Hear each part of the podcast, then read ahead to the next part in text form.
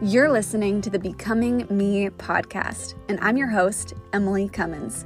You know, we're all on this grand journey, becoming who God made us to be. And that's what this podcast is all about.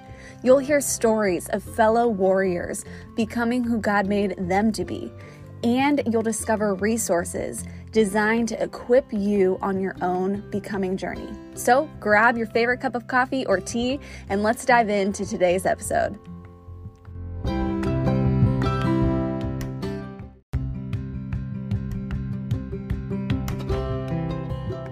You're listening to the Becoming Me podcast, and I'm your host, Emily Cummins.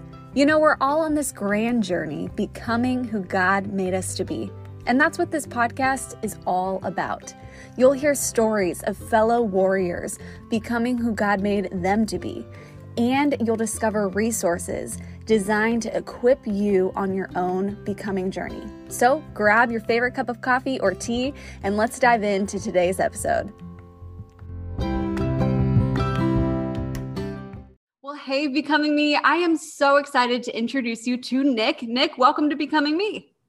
It is so good to be here with you, Emily. Thanks for having me. Well, Hi, everybody, you. wherever you are in the world watching this, listen to this today. Thank you for joining me. I'm excited to dive into your story. And I think we should probably kick off with the hardest question of this time Who is Nick?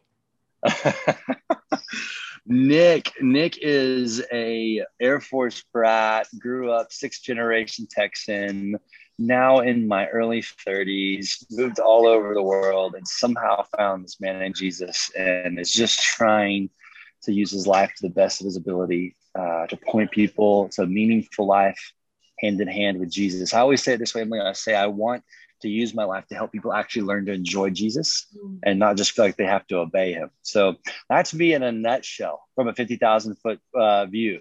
That's amazing. So you're from Texas. Does that mean you're a Texas football fan? I am. Graduated from the University of Texas. I'm a Longhorns fan. Big. We were there when the Texas Longhorns were. Uh, I was there, I should say, when they were actually winning every single game. And uh, it's a huge fan. Huge fan. I know you're in Florida though, right? I'm a Gator grad, you know. Okay, so I was there when Tebow was at Florida. I was at Texas and Colt McCoy and all that jazz. So we were competing quite a bit against each other. That's really cool. You guys have a beautiful stadium too. When I was moving back to Florida from Vegas, I stopped through and it is a beautiful campus. That's well, I, I appreciate the swamp's not bad itself either, though. Everybody you guys hold your own down there. I've been a couple times. I've been to, and I've been to the Georgia Florida game, so oh, I know that's a big deal as well. Always a good time. That's awesome. I love it. Well, hey, I would love for you to just take some time and unpack your journey. Like, what has made you who you are today? Man, what a question.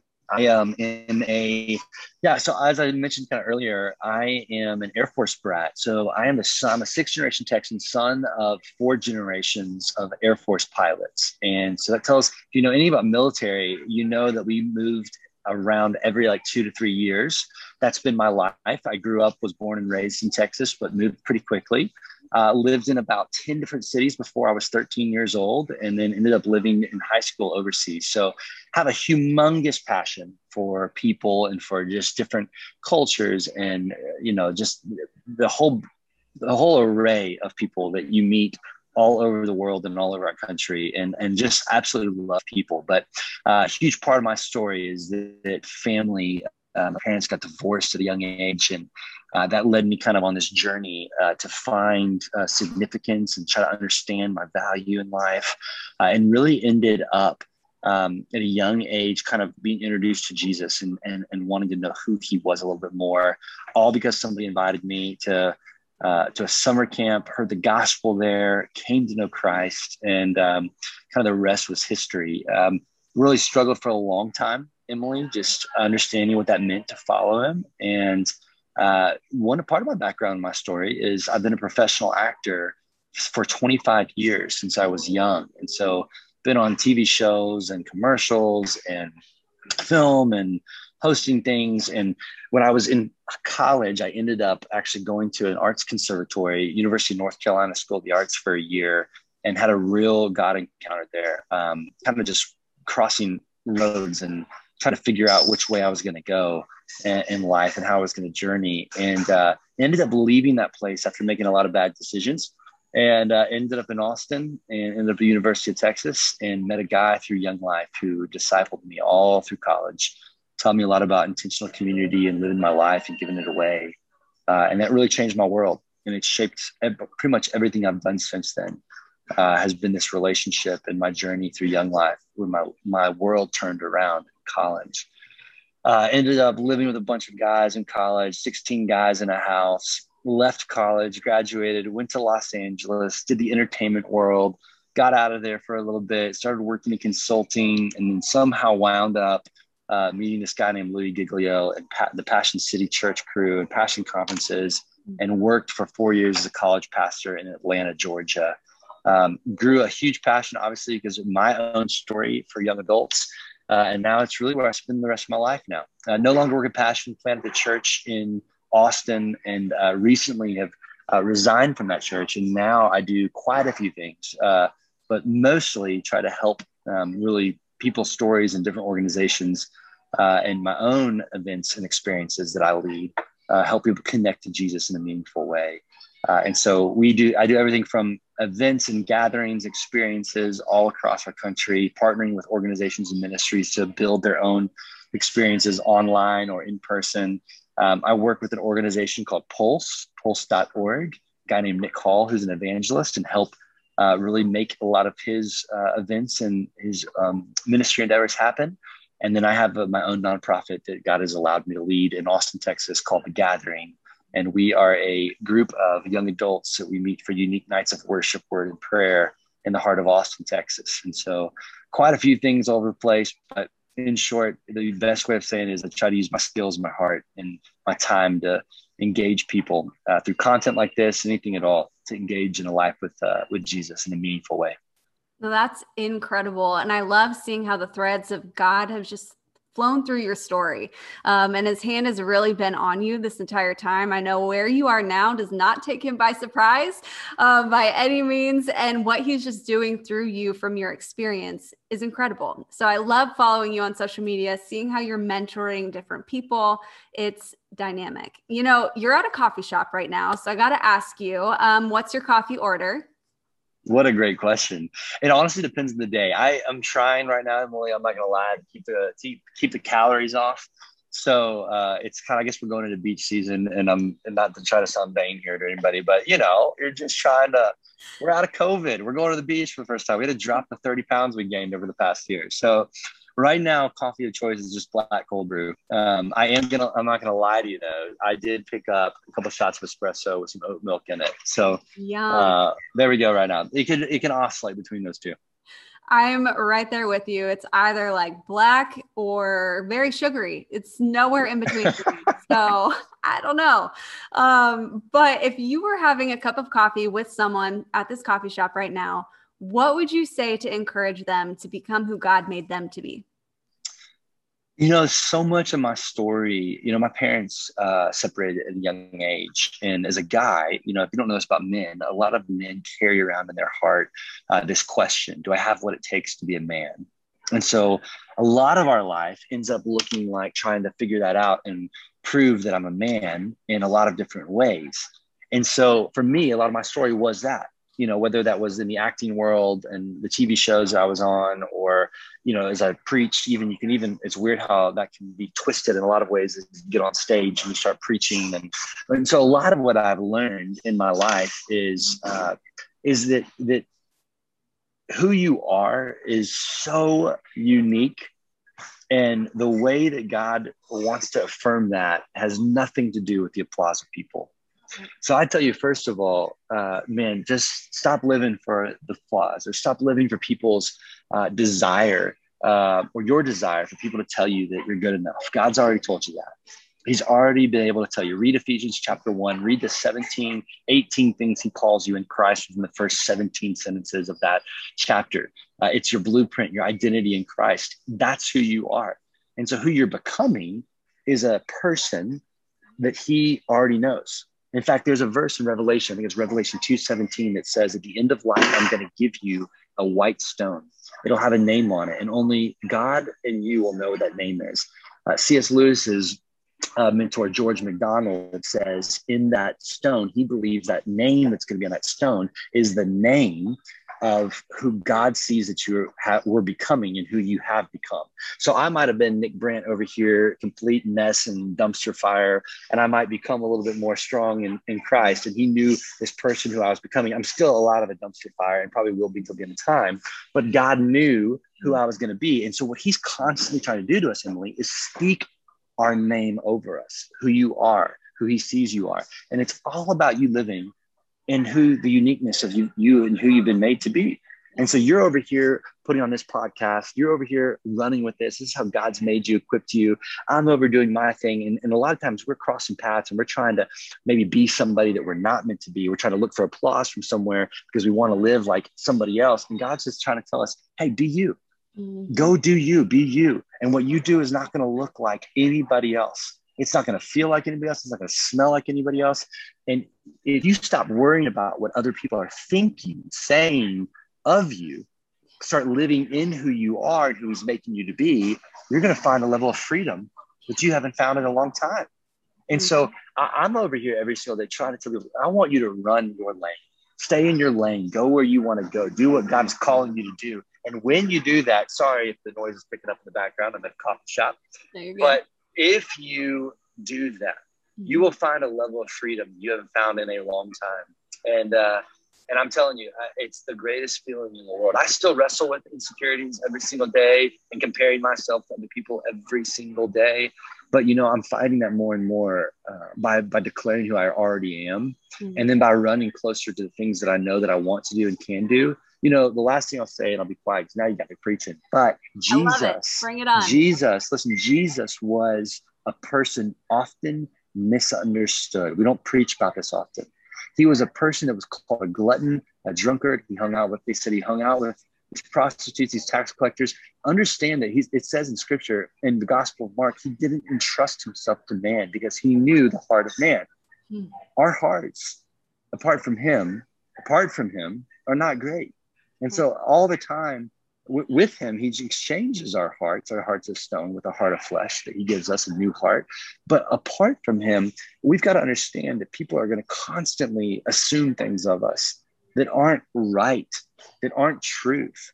I mean, this is why Jesus one day is going on a donkey and everybody's praising his name, but the, but you know, but a week later he's being crucified. And so don't live for what people are going to say about you. Live for what God is telling you and, and guiding you. You got to get with the Lord. You got to be with the Lord. You got to listen to his voice. Let him guide you and tell you. And you got to take steps of faith in those things. Mm. You've got to risk.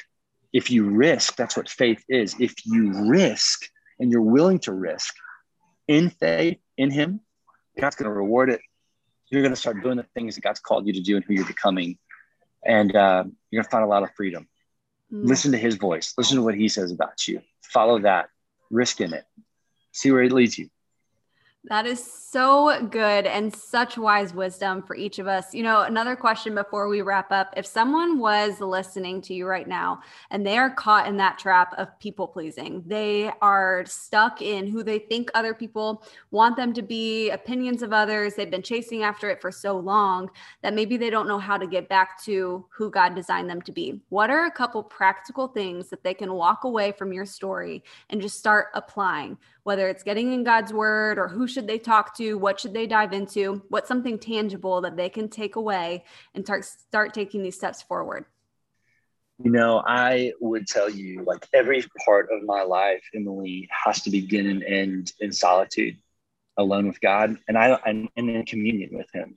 Uh, notice I didn't say in in your word every day 10 minutes 15 30 whatever you want to do like we can get as christians in the right with all the right intentions into this sort of like rhythmic like it's got to be this this this this and i've got to do it this much i got to be and and and i think some of that is is is healthy for some of us. Like there are some guys that i i walk with and i'm like bro you need some discipline all right? You need to learn in your life how to to not live so spontaneous. But some of us need to understand that communion is about you know you and i are communing right now. We're in a relationship and a friendship right now. Mm-hmm. and and so this journey of communion with god uh, involves a lot more than just sitting down with my latte and my bible and my journal which are great things. But communion with god involves what are the things that bring you alive with him? Mm-hmm. do you understand? Are you connecting the dots that you know i love like i'll give you an example. I love driving around town at sunset with my cold brew that i told you about earlier. And i love windows down and music blaring and i feel closest to god in that sometimes. Mm-hmm. that's communion with god for me uh, you know i can either drive and let that terminate on itself and yeah there's a great sunset and i'm driving and it's wonderful or i can worship god by thanking him uh, another thing, gratitude list for me. I, I practice gratitude. I, on days I don't even feel like it, writing 20 things down that I'm thankful for. The guys I'm walking with, we're texting each other. We're in a group text every single day, but we are texting each other 10 to 20 things that we're thankful for. And some days when I'm not feeling like being thankful, somebody else, my friend Paul, will text me a list of things he's thankful for, and it'll lift my spirits and it'll remind me I should do that.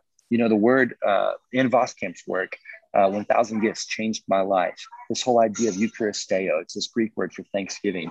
Chara meaning joy, right? Eucharisteo, to give joy. It's connected, that grace and joy are connected.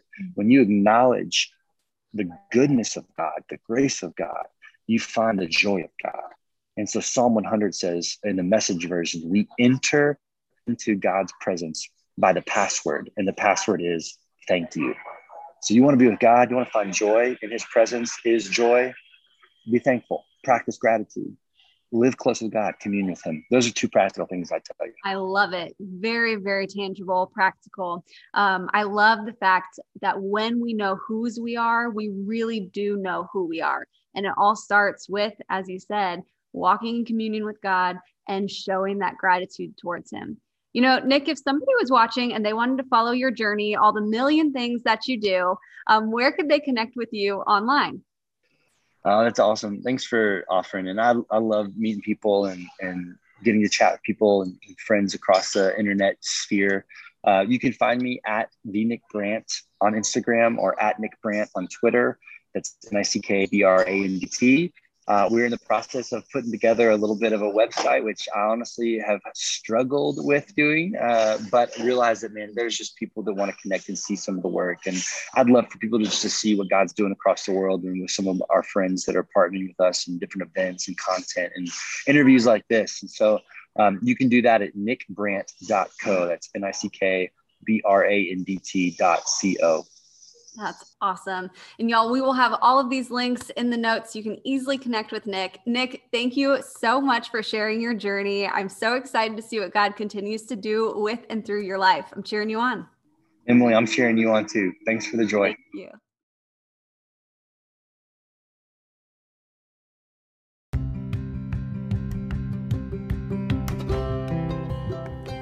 Thanks for tuning in to today's episode of the Becoming Me podcast. If this episode connected and resonated with you, we would love to see your experience. So, snap a photo of this episode and share on social media. Don't forget to tag us by tagging at Emily B. Cummins. Learn more about becomingme.tv and find more resources at becomingme.tv.